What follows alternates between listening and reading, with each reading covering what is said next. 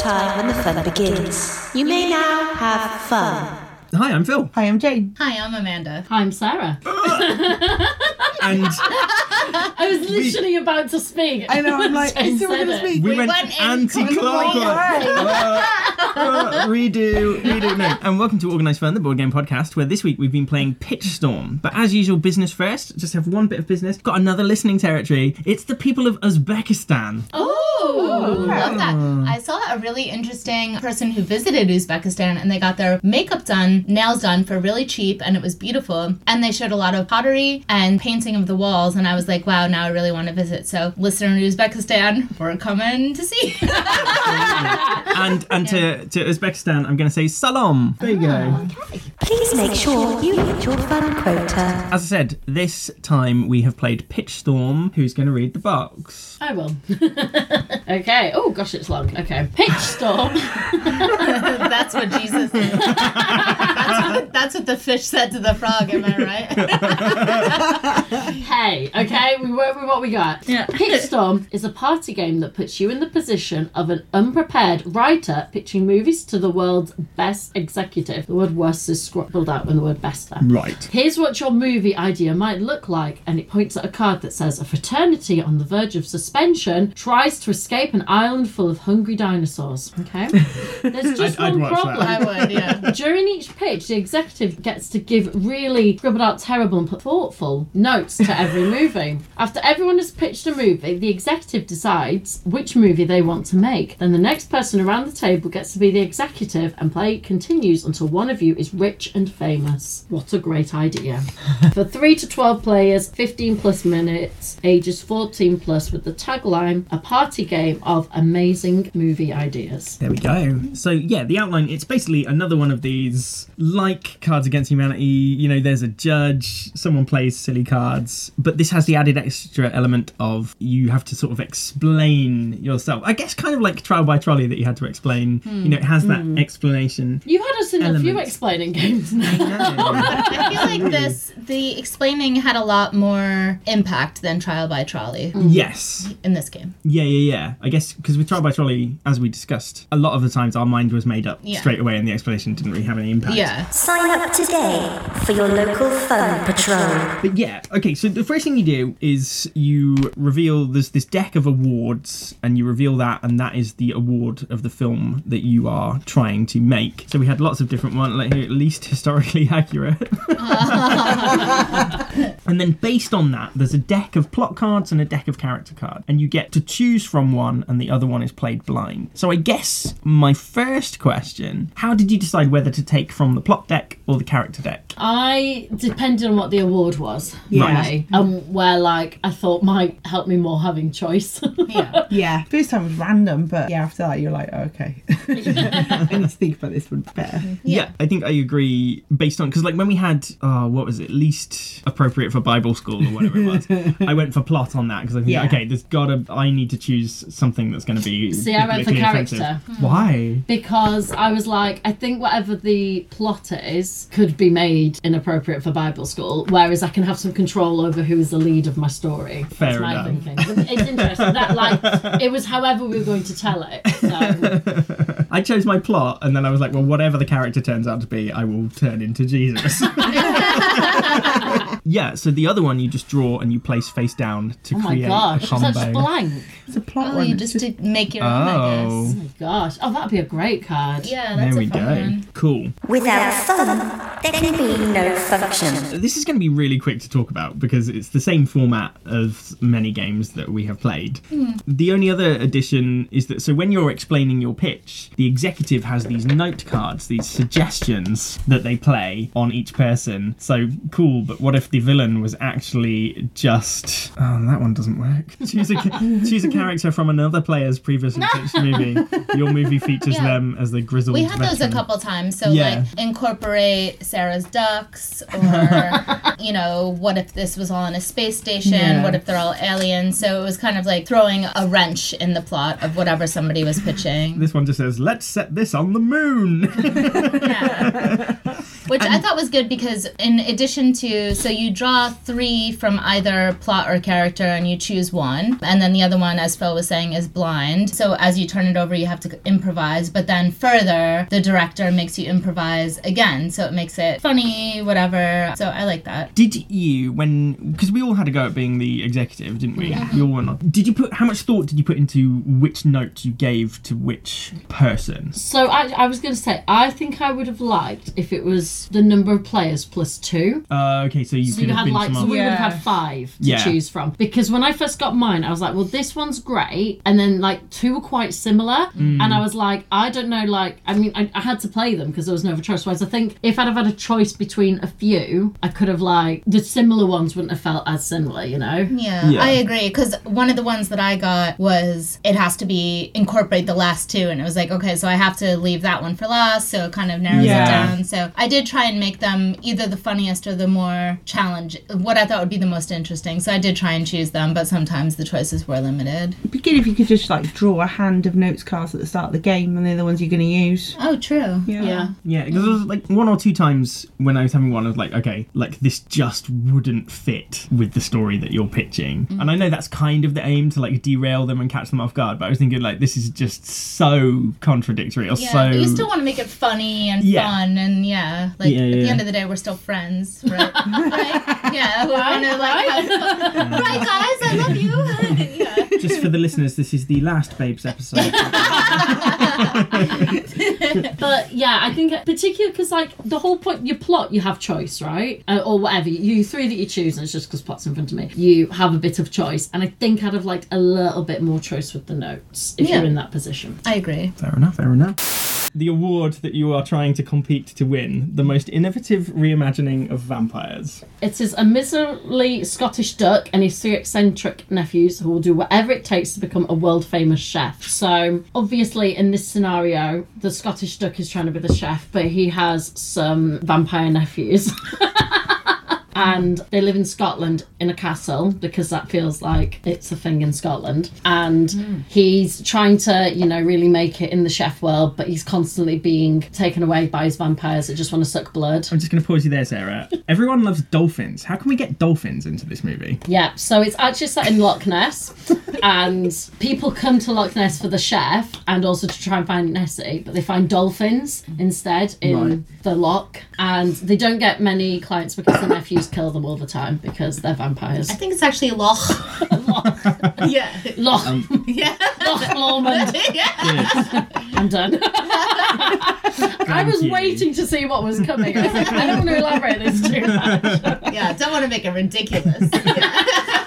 Good, we'll take you into consideration. Thank Thanks, you. thank you. Amanda, what have you got for us today? Yeah. Okay. So I have a trigger happy police officer who is hunting these vampires, right? But it's really interesting because whilst they're trying to wipe the scourge of vampires off the face of the planet, they're also struggling to write the next great American novel about vampire hunting and how it's not a genocide or anything like that. It's in fact, yeah. I like it, Yeah. but what if this was actually a kid friendly spin off of Sarah's Vampire Duck movie? Oh, yeah, super easy. Because kids love police officers, even though they're all kind of evil. So we could make this propaganda by, by making the police officer a duck. Yeah, who's trying to write a children's novel about Loch Ness while also hunting uh, vampires to make a really rat- uh, an interesting ratatouille style dish, which may or may not involve blood of vampires. Cool, thank you very much.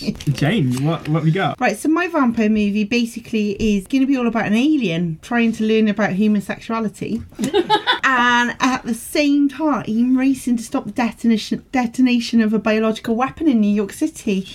so obviously, like I'm going to pitch the vampires as the ones who are in charge of the biological weapon, and my alien is desperately trying to stop them. And in order to do so, he gets himself into the fraternity of vampires and starts wooing them one by one to find out where the biological weapon is. I love it, And it's in their pants. But oh, we kind of want this to be a crossover event with Sarah's Duck movie. Well, Well, obviously, the hero cop Duck is aiding the alien. He's, he's the one who met the alien when he landed and sort of persuaded him to continue his mission by infiltrating the vampire biological weapon ring. So he's the one who he's he's the one who the alien feeds back to. Right. Ships gives him all his information. Good. Okay. Thank you. In the ring is what it could be called. Yeah. I. I'm gonna give the award to Amanda. for the Buddy Cop. We are going for the most sexual tension. Jane, Okay. Let's hear it. Right, so most sexual tension, I believe, can be created with the only girl in a male dominated sport who fights to stop an evil AI from destroying humanity. Because obviously, like, say, for example, she's the only girl in a male hockey team or ice hockey team, and they find out. Yeah. Don't call us. yeah. So they find out that the evil AI is infiltrating all human computer systems via sporting betting computers. Okay, yeah. And what also, if this kind of. I noticed that you were stumbling quite a lot around, around the concept of one girl and many men. So this needs to feel a little bit more woke, which is either something to do with social justice or insomnia awareness. We aren't sure, so so let's do both. Okay, so well, part of the part of the problem is is that obviously all the men absolutely despise the fact that they have a female playing on their team, and she's Yeah. just out to show that the girls can do it. The girls are as good as all the men. So By it, what do you mean exactly? like, play as good as hockey, but equally wooing all the men on the team. Yeah. All right. Thank, thank you very much. Right, Phil. Right. I have an heiress with amnesia, oh. and she discovers the mythical city of El Dorado. Oh, But the, well, the trouble is, she discovers it and she forgets where it is. yeah. So she enlists the help of a handsome, like you know, explorer type, you know, mm. jungle hat, ex, you know, Yeah. kind of Jumanji type person, and she's just trying to explain where this El Dorado is. She can't Yeah. remember. Obviously, they fall in love for each other, but she keeps forgetting. So every day, it's kind of like Fifty First Dates. Yeah. And what what if the whole plot was also centered around a huge chess tournament? So, right, the the male, the like the jungle explorer is actually like second in line for the chess championship. So he has a deadline. you know, he has a deadline. He's like, "Fuck it, come on, love, we've got to find El Dorado before like next Thursday when the chess tournament is." Mm. And that's why it's so tense and frustrating because she literally just fucking can't remember where it is. And so he's got to find El Dorado before the chess tournament. All Otherwise, he loses his shot at the title. I get it. Yeah. All right. Sarah. Okay, so I have a prince who's transformed into a frog and discovers an unlikely conspiracy that goes all the way to the top.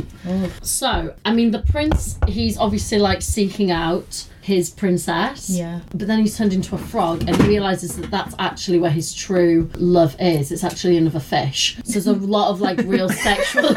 So while he's like, well, different Another species, thing. that Where's is where the the sexual tension comes from. You know, when you see them on screen, they're discussing things, they're talking, and you're like, oh my gosh, these two need to get it on. So while he's like, you know, discovering, trying to work out what's going on here, you're a fish, I'm a frog. Yeah. He's like, goes down this whole, well, I was going to say fish hole rather than rabbit hole. Yeah. And learns that there's a whole underground sea world Yeah. that is like out to stop their union. In addition to this triple X-rated bestiality film, what if we added a monster trying to kill the main characters in their dreams? Yeah, so I mean, obviously, a lot of the conspiracy comes to him in his dreams when Yeah. he's asleep. That's the only time that like these things happen, really. Oh. So while he's in his dreams and like he's like, oh my gosh, this is like what's happening. The monster is trying to like stop him, be like, no, because you're a prince, and he's like, no, I'm in love with this fish. Yeah. And I need to learn more about what's going on here and get to the bottom of this conspiracy. As interesting a choice as the fish was,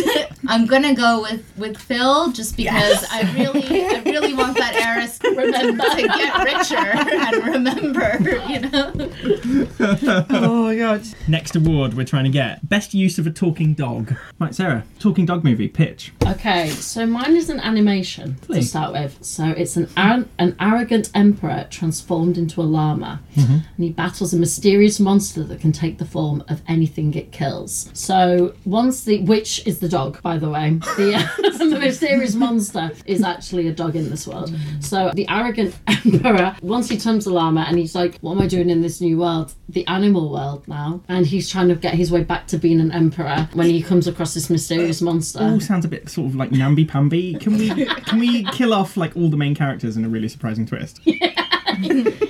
So while he's a llama, the mysterious monster dog kills him and takes on the power that he had as an emperor, which gives him the ability to talk. So that's how he becomes a talking dog. I get right by mixing the yeah. yeah, yeah, okay. yeah, by mixing the goo. Cool. Thank you.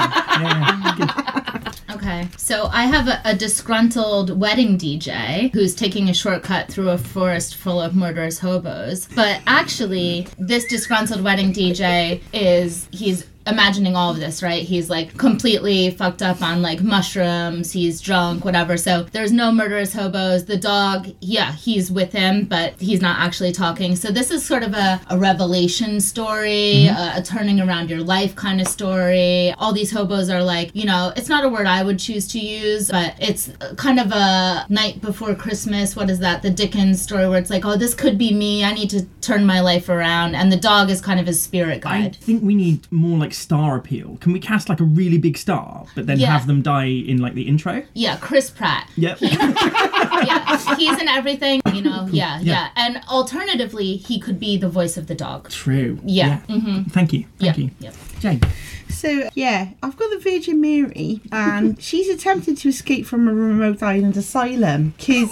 Obviously, she pitched it saying she was about to give birth to God's child, and everyone thought she was absolutely insane. Yeah. So, whilst she's at the asylum, she pitches up with someone who, in a like fly type scenario, accidentally manages to put human consciousness into a dog and uh, gets locked up for obviously trying to publish his, his findings or whatever. So, they think he's also crazy. So, Do you know what? Like we at the studio, we loved that Avengers movie, so we want to turn this into a big crossover event. Oh well, I think this has got like Guardians of the Galaxy part. Yeah. I don't know, four let's or do that. five written all over it because you know all the aliens and the talking dog can all come and release the Virgin Mary and uh, the scientist from the asylum. Yeah, yeah. I can see it now. Ship them off into deep space where they'll just fit in look beautifully with everyone else. Thank you. I, I, I hate to make this two sided, but I've got to go with Avengers. Killing Chris Pratt. Once you said Guardians of the Galaxy, I thought it was going to be the Chris Pratt round, to be honest. I know it's because you said Chris Pratt. That's the one that came in my head. Then. Most creative death scenes. Most creative death scenes. Chris Pratt still on the table. Jane. Right. Most creative death scene, Jane. Oh, I'm going to draw a random character card a second. Oh. oh. Yeah. So I have the world's most fuckable horse. Bojack Horseman. And he must escape from the dungeon cannibal, dungeon of a cannibal, quirky woman who doesn't believe in true love. so yeah, this horse has been locked up because he is the world's most fuckable horse by this woman who's just like, no, no, there is no such thing as true love. This cannot be possible. No one is in love with this horse. That is just not true. And at the same time, that's all she wants to do is kill the horse because she's in need of a good meal. So, and how can we make this the next big pirate franchise? so the dungeon is obviously on a tropical island, and it just so happens that Johnny Depp and all his mates just pitch up. Mm. Pitch up to port, and then word gets out that this crazy mad woman, who's just like, no, there is no such thing as true love. She has this horse that everyone is in love with. They love this horse. She has him locked up, and it's a race against the clock to release him before she cooks him. I notice nobody dies in this most creative death scene. Well, obviously, she's you know she's armed to the teeth, and there's a lot of deaths in this dungeon. okay, yeah. Phil? Right.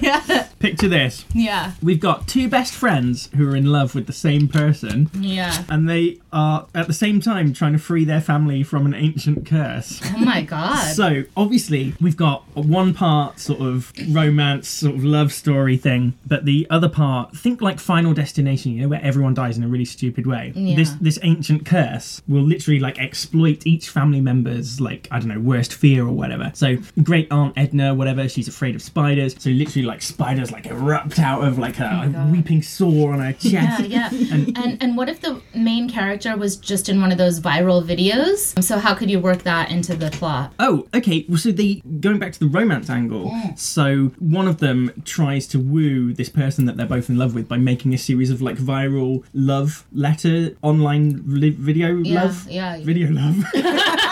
love, love letter Video love. video love letters. True romantic. Um, Turns out, though, if I may just spoil the ending, that mm. the person that these two friends are in love with is actually the one that started the ancient curse. So there's that kind of third act twist of like, but I love you, hmm. but also you're the person that's like killed all my family. So oh, like, yeah. bit of a dilemma there. What do I do? Okay, yeah. Yeah. Sarah. Okay, so imagine the scenes. We have an aging couple, and they're looking to reignite the spark in their marriage. Yeah. And so to do that, Yeah. they realise that they need to look beyond their marriage. So they start a thruple with Chris Pratt. Chris Pratt. Yeah, yeah. And that's when they realise that their new boyfriend is a serial killer. Oh shit. So Chris Pratt, Pratt, Chris Pratt actually is just trying to murder them through the thruple. Yeah. So to begin with, it starts as quite like they think it's just part of the sexual games. Yeah. So they just think it's part of like, oh, we're trying new things, we're like experimenting. Oh, he's just like cut me there. That's awkward. But like. okay. Yeah. But then yeah, it yeah. develops into a whole thing, and until they realise at the last minute, oh my gosh, he's trying to murder us because he's a Okay, serial so we want to stay with with trends, right? So can you make this movie a sort of a cross between horse pirate love dungeon, Cannibal, yeah. yeah, Horse Dungeon Pirate, right? and also ancient TikTok triangle love curse? of course. Yeah, This is obviously set in the world of the Pirate Dungeon. yeah, So obviously. Obviously. So they're like one of the other couples in the dungeon. They've been there for a long time. They've been married for years. They've been waiting to get out, but they can't afford the solicitor fees. That's why they're stuck there. Yeah. So like that's when like the whole idea of like when you know Chris Pratt's character, which is in Phil's movie, as the one that's doing this ancient curse, Oh. and he comes along, and that's when it starts the journey of like Oh my god. entering the thruple. You know what? I love Chris Pratt's flexibility. He's a real And- flexible actor. So, Sarah, Hey. I gotta give it to you. Thank you. the most exciting uh, depiction of tax law in, a, in a film.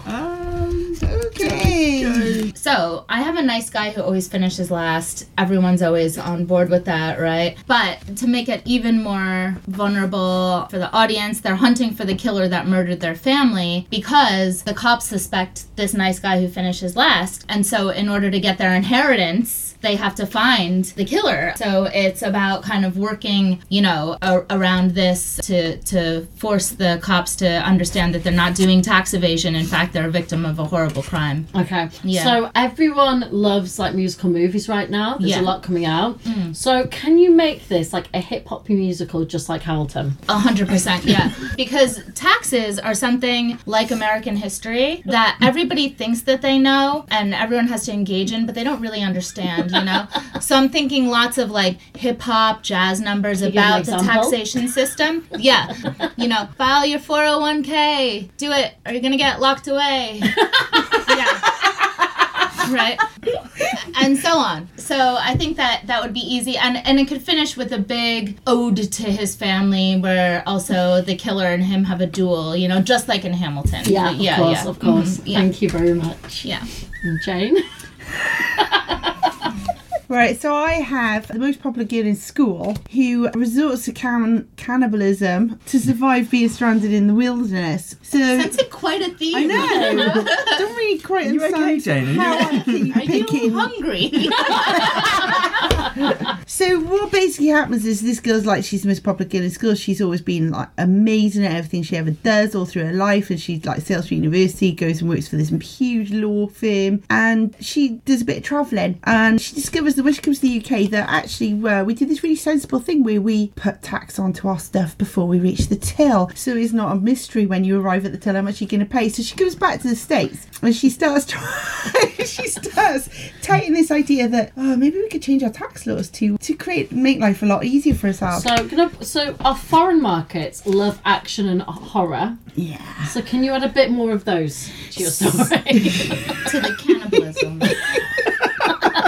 So what happens is, is she's on a flight up to up to DC to try and pitch this to to Congress and to, to all the lawmakers to try and get this federal tax law changed.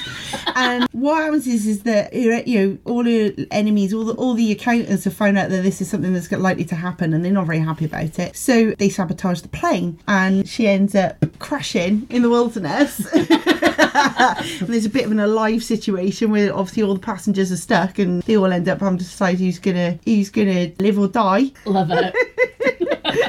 So yeah, the enemies are the accountants. What a twist. Thank you very much, Jane and Phil. Right, well, so I've got a bunch of kids in an iPhone sweatshop and they are fighting to save their brainwashed family from a deadly cult. So basically, they are they didn't want to be working in the iPhone sweatshop, obviously, but this was their like first attempt. It wasn't their like, sweatshot of choice. No, Yeah. it's like, hey, if I work in your iPhone sweatshop, can you let my family go from this cult? and it turns out, obviously, that n- no. And so the movie takes you through all these different ways they try and like rescue their family, but how they get them is by tax at the end. Because would you believe an iPhone sweatshop has some fairly large tax sort of evasion loophole sort of things that they manage to exploit? And what they do is they pre-program an app in the iPhones and hope that when a police officer of the law tracks down one of these fake iPhone sweatshop jobbies, they open it up, they see the app, and there's a little message saying, "Help, we're in a sweatshop, and my family's in a cult." Also, the tax is dodgy. So, can you please turn this into the next Godzilla reboot? Well, yes, of course. So it turns out that this cult, the, the land of the cult, is on the rift thing that Godzilla comes out of. And when the police launch the attack, like they fire a load of missiles and shit at the cult ground, and that like opens the rift again, and Godzilla comes out. So it's like, okay, we've done this really good thing by stopping this cult, but we've also re-released Godzilla. So the like third act of the movie is like dealing with that. but it turns out that Godzilla was not paying tax on the rift. How's there's he a supposed to type? there's a considerable like world entry tax. That he has not been paying. So yeah. I think the Rift is actually a very famous tax haven. it's a free port. Thank you for all of your. However much I enjoyed Amanda having to rap in the moment, I'm going to go with Phil. hey. Wow. So, Uh, please edit out my song. It was not worth it. the next award is the Kim Jong Un Choice Award. Sarah, Okay, so we have a disgraced ballerina who has had to end her career prematurely. Uh-huh. She doesn't know what to do with herself. She has no choice but to turn to a life of crime to pay her rent. And so she ends up kidnapping Santa in order to understand the joy of Christmas and the joy in her life again. can I just pause you there? I mean, it sounds riveting, but can we can we add some cancer? But, like- of course. But wait, wait, wait! Don't make it a big deal. Like, we don't want this to be a downer. We just, mm. just Okay, chuck of some cancer in course. there. So, like, one of the moments when Santa is trying to get himself freed from his kidnapping, he mentions that he has cancer, and she goes, "Shut up, bitch." So, like, and that's the end of any mention of it. Right, it's a okay, yeah, brief, yeah. like, touch upon. He's like, "Let me go. I need to, like, I've got cancer. I need to finish sending presents to the one." He's like, "Shut up, bitch." Yeah. So, Sorry, because- what, what's her line again? Shut up, bitch. okay. So then, but by the third part of the movie, because he's died from his cancer, he's under because Oh, he couldn't he couldn't get treatment. You see, because she kidnapped him. She ends up having to like step in. I thought we only heard of it that once. But no, he Well, no, he, dies. he dies from it. Okay. So she ends up having to step in and take over joy, the joy of Christmas to the world. This is the Santa Claus. Yeah, yeah, she has to step in as Santa Claus. and what it really is, is like a woman coming into her own role. Yeah. And for years, that role has been cast by a man, whereas now it's a woman stepping in after kidnapping him in the first place and denying him his cancer Yeah. treatment. Taking back her power. She's taking back her power um. and she's trying to get over her disgracing and the torture that she's done to Santa in the process. Mm. And that's how she discovers the joy of Christmas again. It's called a, a D2-2ing. Can I just one final question? Why why would Kim on Kim Jong? Oh, the torture! There's a whole middle part okay. of when she's kidnapped, Yeah, yeah. there is a series of torture elements Okay, going yeah, on. yeah, cool. Mm. Just- You know, okay. he tries to for, like ask for forgiveness, ask for to be freed. Mm. You know, ask for his treatment, that sort of stuff. Yeah. She's having none of it. She's like, no, you need to suffer like I've suffered to be a disgraced ballerina. okay. DT2. Thank you, Thanks. Amanda. What have you got for us? Okay, well, I'm Miss Universe five years running, Of course. and she's being hunted by a murderous tiger, right? so we got everything yeah. that that Kim Jun would like, you know, a beauty, a beauty, yeah, and also a, a long running somebody who's held on to their power for five years running, Yeah. but being hunted by raw animal instinct, also beautiful, yeah. So there's the threat of violence, but is it gonna happen? I don't know. Mm. Find out in the final act, you know. And she's wearing sequins, fabulous. Brilliant. We've actually just scored a really big sponsorship deal with Pizza Hut. So Yeah. can we make this about pizza saving the day? Like A hundred percent, yeah, yeah, yeah. So what the way that she's able to, by the way, escape in the end is she runs into a Pizza Hut, yeah, and, and they're able to give her succor in, in her time of need. And actually, it turns out that the the murderous tiger itself was just hungry, so Pizza Hut gives them some pepperoni, some lovely toppings for free, two Yeah, for one, yeah, yeah, yeah. and they be they get employed as the new you know spokes tiger for, for Pizza Hut, and so they also don't have to go on a rampage and get the the second runner up for Miss Universe on the run. So it's Excellent. a it's a heartwarming pizza story. Love it. Yeah. Love it. Yeah. Jane. So I have the. I mean, this is like immediately how it's going to appeal to Kim Jong Un. Is I have the high school's hottest mathlete, Excellent. and they're haunted by the ghosts of all their exes. oh. So this mathlete is obviously come through life, you know, personifying the North Korean personality traits of work hard. do well in school and but obviously along the way they they did not treat their girlfriends well. And it comes to pass that like you know sort of 15 20 years after leaving school he's all of a sudden he's he's realizing he's alone. He's really hot. He's very good at counting but he's all alone in life and he starts to just get troubled by dreams every night by all the girls that he kind of abandoned to be able to count well Can I just stop you there? What if all the characters were trapped in a blizzard? it's a high school reunion in the middle of January in Buffalo, and they're all trapped in this. They're all trapped in this Inside a buffalo. inside Buffalo, the city, Oh.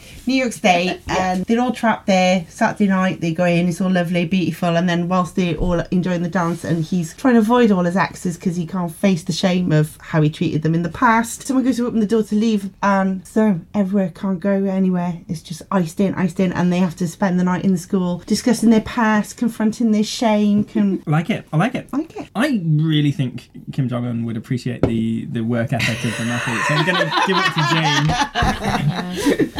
Jane. Worst movie to show in Bible school. So we've got a sentient sex robot trying to start the robot uprising. The end. No.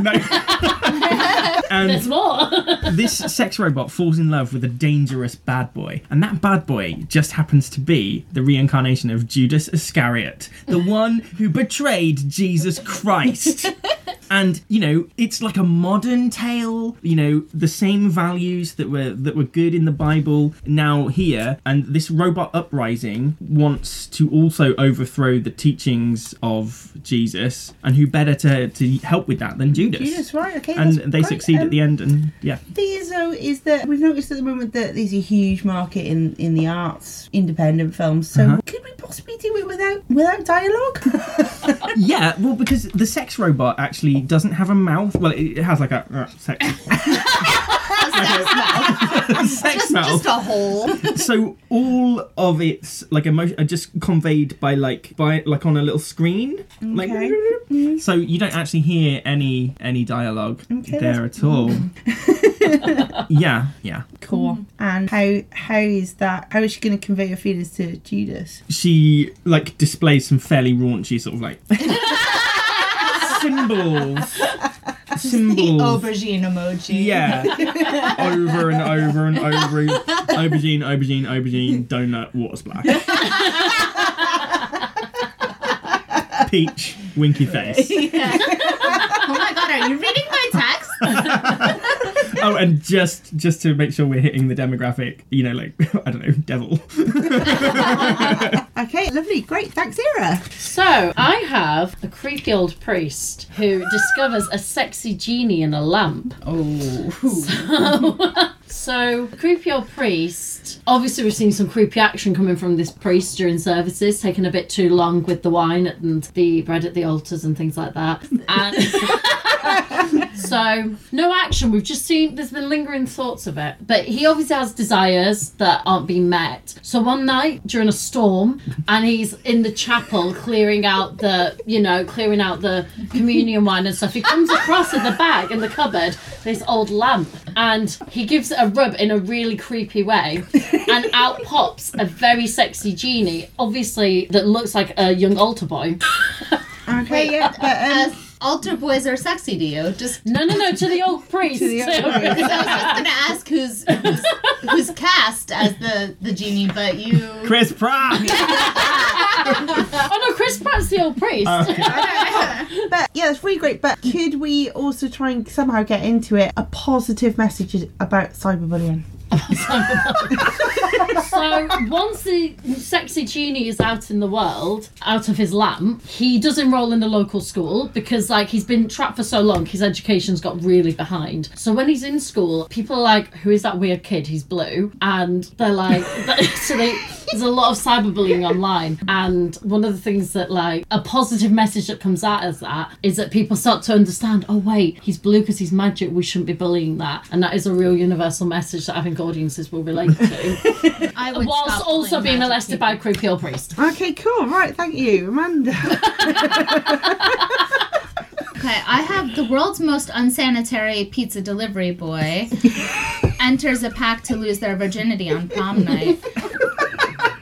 A, a classic high school film that could therefore be shown in Bible school to kind of be down with the kids. The problem here is it, it's teaching, it's modeling two bad behaviors. One is lack of showering. Um, uh, uh, the second, obviously, is sex before marriage. And the third is pizza. Not having a, a, a home cooked family meal with your straight parents who love Jesus. So, uh, uh, this conglomeration, I think, you know, it, it would do great at the box office, but terribly in, in Bible school. okay, yeah, but it's gonna need at least three more car chases. Oh, I mean, he, he's delivering pizza and he's on a fucking timer, you know. So he's he's speeding against Deliveroo people on bikes, on motorbikes, on those electric scooters. Oh my god, they're mad. There's some people who have their little things in containers, but they can run. Don't don't tell me they can't. So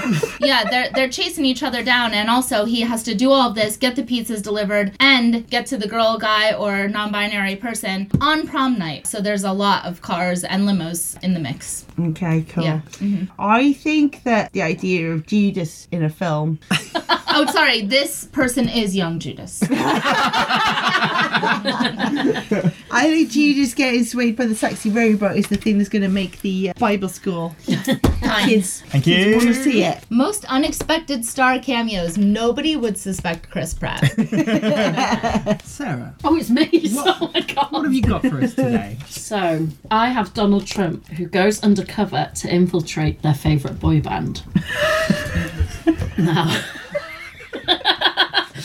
obviously Donald Trump is known enough, but what people don't know about him is his love of 1990s boy bands. Excellent. Yeah. Particularly like Boyzone and like that period of time, Yeah. UK boy bands in particular.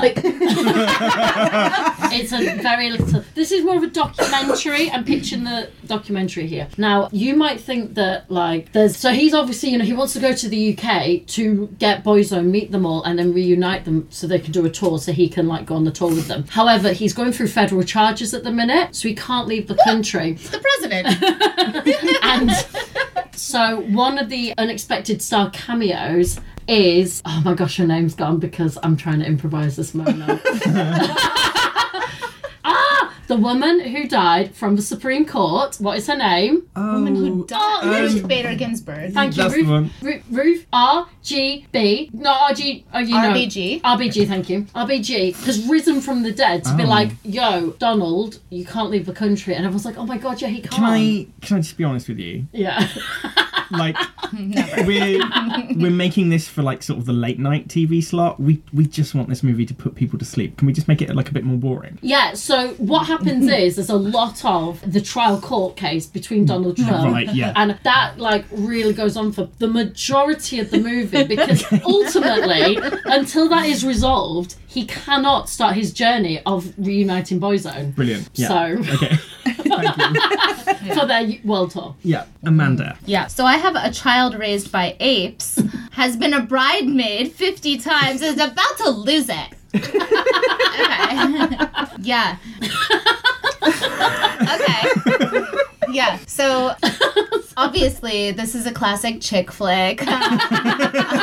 a child raised by apes doesn't know how to behave in a wedding, but by this point they're just like, when's it gonna be my turn? So they the the great cameo is that they're trying to seek some further clarification, some love advice, whatever, and so they go to one of the apes that's raised them, this child, and it's Helen Mirren playing the ape, and everyone's just like, she could do anything. so what if we added a Yeah. hundred assassins trying to kill the main character? Yeah. So in this 50th wedding, it's actually a friend of hers who's like staging the whole wedding in order to like get this kill, you know? So it's a fake wedding. So all of the guests are these assassins and it's like this crazy thing. So it's thank God she saw Helen Mirren ape in order to get some advice about love and things because she's able to suss out that this isn't true love and something deeper is afoot. and she's able to kind of save herself but also warn her friend that Brilliant. her her husband is plotting and he's not who he seems to be. You know, yeah, Okay. all down to, to Helen Mirren. Yeah, I think I think that would be that would be brilliant. Yeah. Jane, what you got? Okay, so I have a cowardly dog trying to protect their family hmm. who's also chasing their crush with the help of the girl next door. Oh. So yeah, this, this poor dog, he keeps getting absolutely terrorised by the dog on the in, in the house next door. Hmm. That's all he wants to do is look after his family, look after his family, and at the same time, he's madly in love with the really beautiful Labradoodle who's moved in with the new family next door. Just by the way, Um, Sarah, take note. These two, this love story is about dogs. They're from the same species. Right. Yeah, yeah, yeah. Just, just I was. saying. I thought what made mine more interesting was the mix of species. Um, Yeah. I disagree. So I would just like to flag that part up. Sorry, Jane. Please. Yeah, so continue. so it's one of these, you know, kiddies like talking dog films, and which lends itself like absolutely beautifully to all the dogs being voiced by uh, you name them. Yeah, if you want it, you know, we're gonna have the the girl dog. I reckon. no, you name them. so I think the, the the girl dog next door. I think we're looking at like you know sort of a Julia Roberts or sort of uh, maybe even like Jennifer Aniston, someone like you know with a with a distinctive voice that everyone's going to be like, oh yeah, rooting for her to fall in love with someone. Uh, finally settle down. I think we need more tornadoes. Well, obviously, mm. like the dog manages to sort of get over his fear of anyone and everything by, by the tornado coming through, and he manages to rescue the family and alert them to the tornado and the family next door, to the love of his life doesn't get killed or crushed in the in the aftermath. But he chooses he chooses to not tell the scary dog next door that's been ruining his life, and he manages to get his family to the shelter in time. Good, good. I'm gonna give it to Amanda for Helen, Helen Mirren. yes. it's like you got to think of someone famous, and then all of a sudden you can't think of anyone famous. Is it Chris Pratt? okay, we have best movie to watch drunk. Oh my Hey. god, my specialist subject. So my film's going to be all about a group of sentient toys separated from their child, and they have to fight an evil race of shape-shifting aliens. oh my god. Because when you get home from the pub at night, you don't need anything that's really complicated, mm. and so you know you're quite happy sitting there watching Woody and um, Buzz and you know we, let's call, let's call it Toy Story. that, yeah. You know we're going to call it Toy Story Five. Mm. What's happened is is you know they're all mm. quite happy. You know they've been separated from their child. They've all you know they they their child's grown up. They're quite happy. So that's not really like part of the plot. It's just the fact that they're alone. And there's this race of shape shifting aliens that actually happen to turn into toys. Okay, crazy thought. Let's set this whole thing on an international space station. well, that's really easy because. People always bring toys there. Well, you Yeah. know, the, Yeah. it's part of the experiment to see how long how long plastic lasts in space, Mm. and so they've been packaged up and sent off. You know, much like the dog, and and you know they've sent Okay. dogs, they've sent plants, they've sent, and now they're just going to send a child's toy up into space, and they just all managed to sort of get packaged together, Yeah. and they're up there, and the international space station is you know gets taken over by this race of shapeshifting aliens. And there's absolutely, like, absolutely zero plot apart from the fact that these toys trying to fight these aliens, which is perfect for when you come in from the pub. Yeah, I see it. I can I can see it now. I can see parts one through four very clearly. Yeah. okay, Phil. So I have three kids earning money for candy. Yeah. Must impress their fiance's family on a weekend trip. Do all three kids have the same fiance? No, what it is is a like Mm. a triple trip. Like all the three families are getting together. So these three kids are like the best friends. Yeah. Like from all the way from school. They're still children, or Mm, kids loosely in like American movie terms, so they're probably going to be played by like thirty something Yeah. actors, actresses. But anyway, they all thought it'd be really cool because they're like BFFs to like arrange their weddings for the same day, Mm. so their schedules are very much aligned in that way. And the only way they can buy candy to impress the candy, right? The fiance's family really love candy, and so that's why they're trying to earn the the money to buy the candy. okay, Because yeah. there's so many people. What was the thing? Best And- movie to watch drunk. and, um, and so, what if the main character's best friend was a mysterious robotic butler? Well, Yeah, because just wondering. yeah, it's just you know the fact is that in this day and age, why can't one of the friends be a robotic butler? I mean, like, What am I, a robotist? yeah, absolutely. And the way that we're pitching this is that that's nothing out of the ordinary at all. Mm. So they just treat this butler like it's a regular friend, like just earning money for candy. It's got a fiance, it's got a family, Yeah. etc. And I think that's what It's will an really engaged child. Yeah, yeah. That's what will really appeal to the drunk viewer. Okay. Because they will constantly be questioning, like, but has no one noticed that it's a robot? yeah. And like, it, it keeps them narratively hooked all the way through. Yeah. Yeah. I'm that's- confused. Yeah, I like that. Yeah. Okay, Sarah. Yeah. Okay. Picture the scene. We have a canary living with a dangerous house cat. Now, Sorry. that in itself is easy fodder Yeah. for when you've come back from the pub and you just want to zone out. Yeah. And it's quite easy, especially with a cat. Everyone loves a cat. We just all have living them. its life. yeah. Yeah. But we're also trying to save their classmates from a supervillain on a class trip. now, So It's is not- the canary trying to save their classmate, or is so is the protagonist with the pets trying to save? The classics is made so it is an animation. I'm going to put that out there now. Yeah. All the voice actors are from Chris Pratt. SNL. Oh, okay. so like perfect Saturday night Yeah. fodder. You've come home drunk, and it's just all those American comedy actors' voices Yeah. in this animation. Yeah, I noticed you didn't answer my question. Oh, I'm, I'm getting there. Don't worry. Okay, okay, okay. The canary. Yeah. So you know, voiced by Pete Davidson is we remember another human. goes to canary school during the day, right? So that he's like there. That's Ah. his school, and his classmates are all the other canaries. Yeah. I don't mean to sound cringe, but I've never heard of that before. I'm so sorry. I, Yeah. well, we don't talk about it in like the human world, I obviously, Yeah, because yeah. canary school is for the, the birds. and the supervillain, aka House Cat, which is Sorry, played. voiced by who? Oh, Seth Rogen.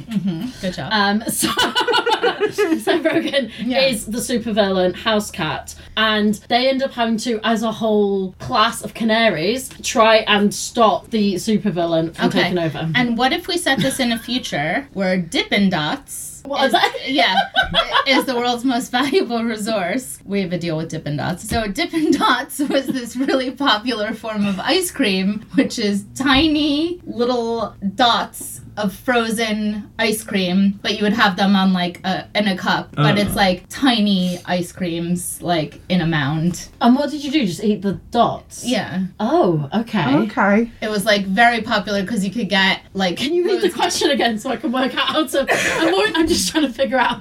What if we set this in a future where Dippin' Dots was the world's most valuable resource? Okay. Because we have a deal with Dippin' Dots. Okay, I mean, it's obviously the canaries' food, right? Because they eat small amounts of things. So for Yeah. them, that is their currency. They have gone into the markets, they have like stolen from the children in their neighborhoods Mm. all of this, and that is how they, like, you know, do deals with each other. Yeah. So Shit. that's one of the things they learn what to do in canary school. To be honest, all of these were fucking awful. You're all dog shit. Even though you've all watched films drunk, how is this the one that flummoxed you all? That is a terrible show. Okay. hey, I had the Saturday Night Live cast voicing this. Kind Watch of. Zeros.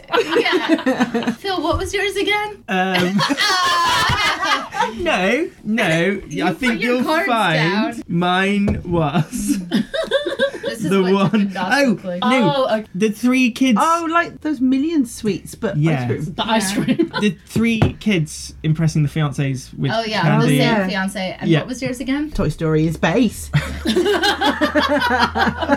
Easy for a drunk to follow. Easy for Yeah, a drunk. I'm giving it to Jane. Well done, Jen. And literally, as soon as I turned over that first card, I was like, and I knew what this was, I was like, I have no idea what it is at all.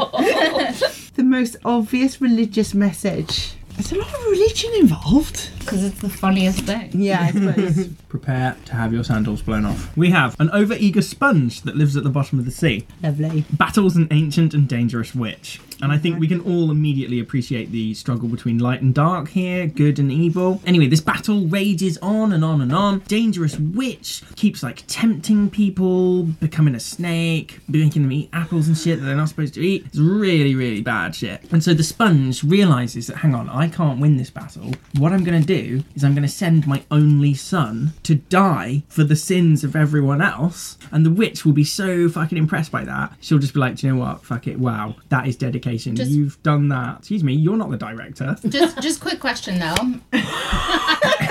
what is the son of a sponge? Just wondering. Just, well, it's, it's just another sponge. It's smaller. That's like that's great. It's great. But so we've been given a grant. We can film this a mm. whole movie at the North Pole. Oh, brilliant. Hmm. Yeah, well, so the North Pole actually isn't land, it's sea. Yeah, and so fro- that's where the frozen s- sea. sponge. that's where the the sponge lives. Yeah, it's an ancient ice witch. He lives in an Okay. iceberg under the sea. SpongeBob, Jesus. Yeah, so yeah, basically sponge Jesus. Okay, cool. Mm-hmm. Cool, cool. Thanks, Sarah. Love thy neighbour. Do not kill. Oh, These core messages run throughout. About a donkey in love with a dragon. While fighting a giant alien literally trying to eat the world. Okay? I'm riveted. Gluttony is wrong. Preach! Amen. But what about if we replace the love interest with Obama? Because he's looking A to what? get. What about if we replace the love interest with Obama? Obama. I thought you said a barman. Oh, no, no, no. Ob- Obama, he, he's looking to get into acting. So the donkey is in love with Obama, okay, and they unite to save the country and the world against the alien that's trying to eat the world, with the message of "Do not overeat. Gluttony is wrong." Whilst also learning to love the alien as our own, okay, like, love the these other species in the same love that the donkey and Obama have. Love the world. There's such a thread of bestiality right now. I'm just doing what the cards deal me, okay? Ah, you choose. yeah. All right, okay, thanks, Amanda. Okay. So I have a magical young boy that refuses to grow up, like Jesus. who's attempting to live a normal life while fighting crime in New York City. So I'm having this as like a modern retelling of the Bible, right? So he's fighting evil. We're placing him as this like Jesus character in New York, which is like a city of sin, right? So he's going out. It's like this vigilante thing, but he's like gathering people close to him. So it's kind of like this like Marvel kind of crossover, but he's doing this on the basis of like religious understanding. Think of all the good in people underneath all of like the grime, the wearing black, the red lipstick, the smoking. Right, okay, mm-hmm. but how can we add one more piranha swarm? yeah. So in New York, the subways are always flooding, right? It's fucking disgusting. We see diapers, we see cigarettes, we see piranhas. Fuck it. Yeah. So I think really in this modern, we have all these kind of like modern retellings of I don't know, like Good Omens was a good one where we had this kind of like biblical story. I think this could be the next big thing with a religious message that's relatable to people and people who like piranhas. Okay. Mm-hmm. Mm-hmm. Yeah, piranhas could be like the like the snake in the Garden of Eden, but it's like, ooh, they're swimming in the subway. Yeah. You know? I'm gonna have to go with Phil because I just think the cartoon, the cartoon imagery is the one that works best on people who are looking for a remote religious image. we do not need to tempt them with how the other half live in New York. Jesus, Harry Potter. They don't need to see the fun times. Well, well done, Phil. Thank you. I think I was robbed, but uh, I think I was robbed. I'm sorry. A donkey and a barmer.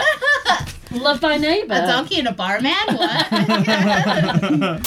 I got to the end of my notes there. I've just written, I've just written, shall we frag? Has anyone got anything else they want to desperately talk about before we no, dish out some I think scores? it'll all come out in the frag. It will. Look what I found. I oh. found the frag cards. Where were they? They I'd left them in the Theseus box. Oh. oh. Is that the last game you Is that the last game? The mercenaries Yeah. and the I've never scientists played and it. Yeah, you have. Have I? you were the scientists. Remember on that space station? Uh-uh. Whoa, oh, what was oh, it? You you kept- can't. Classic Yeah. scientist. Uh, what? Okay, Sarah starts. Oh no, should we go anti-clockwise today? Oh, Oh See- yeah, can you do Okay. with that? Oh no, I feel like we should go clockwise to mess up the anti-clockwise stuff. but no, it's fine. Phil, You I know he's might have going a to go stroke. back and edit. No, it's fine. You know. I should say we've moved the table, um, That's what confused me. which But we're I still in the same position. Yeah. the table's just. It's like, I really like this table position. Yeah. It's better, isn't it? yeah, yeah. Yeah. Yeah, but we've still sat, as Sarah said, in the same position.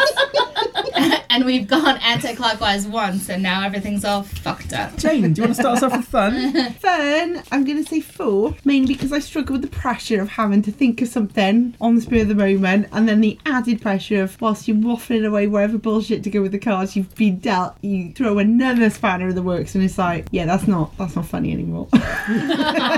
Amanda. Also four. Four for me. Fun, funny, and I like that. I think that with more people the same, it could be even funnier. I like it played well with four. We were able to make each other laugh. Phil had a miniature go at me when I was inserting, but I think to make it funnier.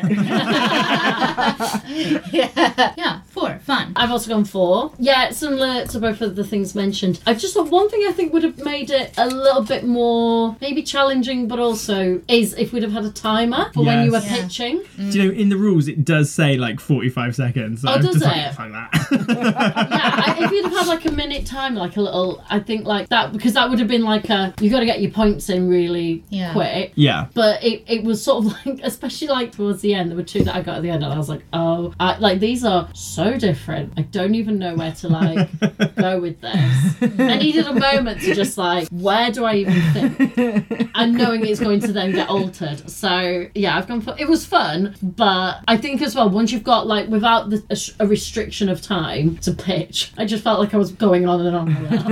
it felt more of a stress. I also went for four, and I know this is my fault for not implementing the timer, but there were a couple of rounds where, like, when you asked me, and I just couldn't remember what my own film was because you get so into just listening to everyone else. It's like, actually, I can't remember them all. Uh, Because you put your cards away too, so I was like, ah, yeah. there was a point where I was like, I cannot remember what other people have said, mm. right? Yeah. Like I, it was when I was, and I was like, and it's not that people told it bad. There was just so much detail to remember mm. because obviously we're trying to like set scene, and I kind of feel like when you're in a forced time limit, it would make you just have the key points, Yeah, and that's then I'd be like, okay, that's what that was, because I was like, oh my gosh, like what was that thing, and who were they? What was that dog with? And, like, yeah, there was Which a lot one is to- so when you're Jesus? choosing, when I was having to choose who won, I was like, what do I remember?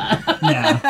yeah, yeah, yeah. Cool, cool, cool. Amanda, starts off with replayability. Look, I'm between a three and a four. It's one of those games where it's look, I'll go four. I think yeah, you could. It's another one of those. Where I think it's a fun like warm up game. Hmm. It's not one that I would like reach for as part of the canon or whatever. But like, it's always going to change depending on the combinations, depending on the people. Obviously, you're not going to get the same over and over again. So yeah, four. I've also gone for four. There's still plenty of cards that we have not touched, hmm. so that was good. I think as well, if they were a little bit more shuffled, mixed up, because we went for a period of like a lot of animation, then a lot of superheroes. so like we were all kind of doing very similar Yeah. things based on the cards we were getting. So I feel like a little bit more. There's the opportunity for more randomness and things that we've not even touched on. I mean, there's so many awards we have not even looked at. We've, so- um, I don't think we've even barely touched like a third of any. yeah, yeah. no, we've gone through like a fifth of the cards, maybe Yeah. a sixth of them. Yeah. And I think as well, like because there's so many, it's kind of like Cards Against Humanity. There's so many options. If you're playing this with different people, Yeah. they would have different ways of. Even if similar cards came up, they'd have different ways of putting those together. Exactly. I also went for four. Much the same reason. I think, you know, the awards deck is a lot smaller, but even if we had an award we'd already had before, the plots and the characters and the notes would be different and you would get completely different pitches. Yeah, I was just thinking in terms of, because, so obviously there's the base set and then I've got some genre expansions. So the superhero, horror, date What night, you did.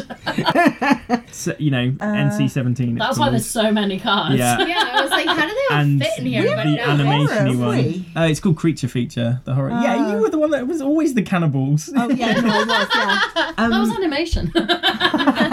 I'm trying to think. Are there any like major genres? felt like there Not- were lots of religious cards, to be honest. Yes. But I guess because again, it's quite American centric. I think so. That's very like, ooh, let's talk about something taboo. Yeah. Religion. Like, Controversial. okay, yeah. There's a lot of date night cards. I had loads of date night ones at the start. Yes. Yeah. So yeah, tons of cards. It's going to take you a good while to see all of them, and even when you have, the combinations will be different. People will be different. So how many? wait, Just because I didn't know you, I did. Bleh, I can't speak. I did the. Ex- It's just what you want for a podcast. Someone that can't speak. I did the expansions. How many cards do you think you added through expansions? Like, do you think you doubled it? I'm just intrigued. Oh, no, If you so could buy this as a base. Each would you end up with? expansion has hundred cards, Oh my gosh! Right. Okay. and I've added six. that is why there's so many cards. Yeah. But if you just to buy the base. So I'm assuming the blackers are the base because Yeah. there's nothing written on them. So we've got date night, creature feature, animation, superhero. So you like this game? Yeah. well, it was an on off uh, on the website. You could buy the bundle for like much much cheaper Much- than yeah. buying Yeah, separately. yeah. I'm there looking at media thinking, why are they all different colours? Oh, no, I get it. Yeah. Yeah. But yeah. Okay. Four Didn't from me. even twig. I was just like, let's play. yeah. yeah. I'm going with four as well. It's the same reasons. There's like infinite combinations of pitches. You know, yeah, there's not that many awards, but still, you'd have to really play for quite some time to get through all those awards. Yeah. So, yeah, four. Nice aesthetics, Sarah. I'm gonna go with five. Oh. I know. I've never seen a five from you on aesthetics. I don't think ever. No, well, the thing is, I was like, I'm now I'm between four and five, and I was like, but what would I have changed? Probably not anything. I mean, it, the cards are really clear to read. They're very simple. I like that they join up. That's hmm. cute. It, it's a very simple game, and the cards fit it perfectly. They don't feel cheap. Like they feel of good quality. They're, they're easy to read, which is always a bonus. So, I mean, yeah, five.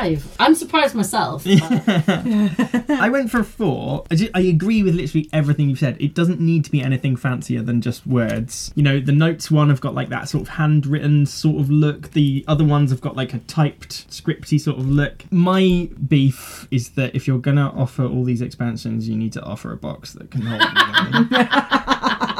them. that's That's what's There costing. isn't a box. No, it's only Like- that, and they all yeah. came in separate little boxes. So there's no way to hold it all together. Ah. Oh. Maybe that'll come in time. Maybe. I wonder how popular it's going to be to for them to look at that and go, oh, actually, maybe we need to add that. don't know. I'm going to go five because, again, there's nothing, you can't improve anything on it. It's absolutely fine. You can read it, or it was bothering me that the colours were, all- weren't matching up, but now I understand why because the, the expansion packs are mixed in. Yeah, was just really simple to read cards. Yeah, five from me as well, mate. Like they're they're just nice, aren't they?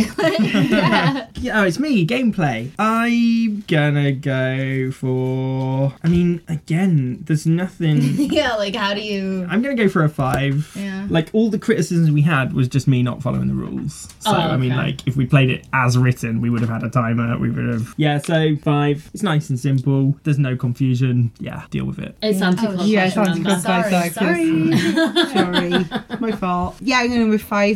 There's obviously if you just took the original box with just the cards that came with it, you could just take it anywhere. You could sit on the train, you could do wherever, so that makes it easy to play. There's nothing else to like about it. I'm between a four and a five, and I'll I'll tell you why four. I like Sarah's note about like getting multiple different notes at the start. Like I did feel quite constricted on that, and I like having one blind pull. But yeah, I don't, yeah, five. It's it's good. It plays really easily. We didn't have to learn any rules. It did feel a bit. I don't know how do you say it. Like what's the word for like based on something else? Derivative. Yes, exactly. English teacher over there. Well, I know. Thank you.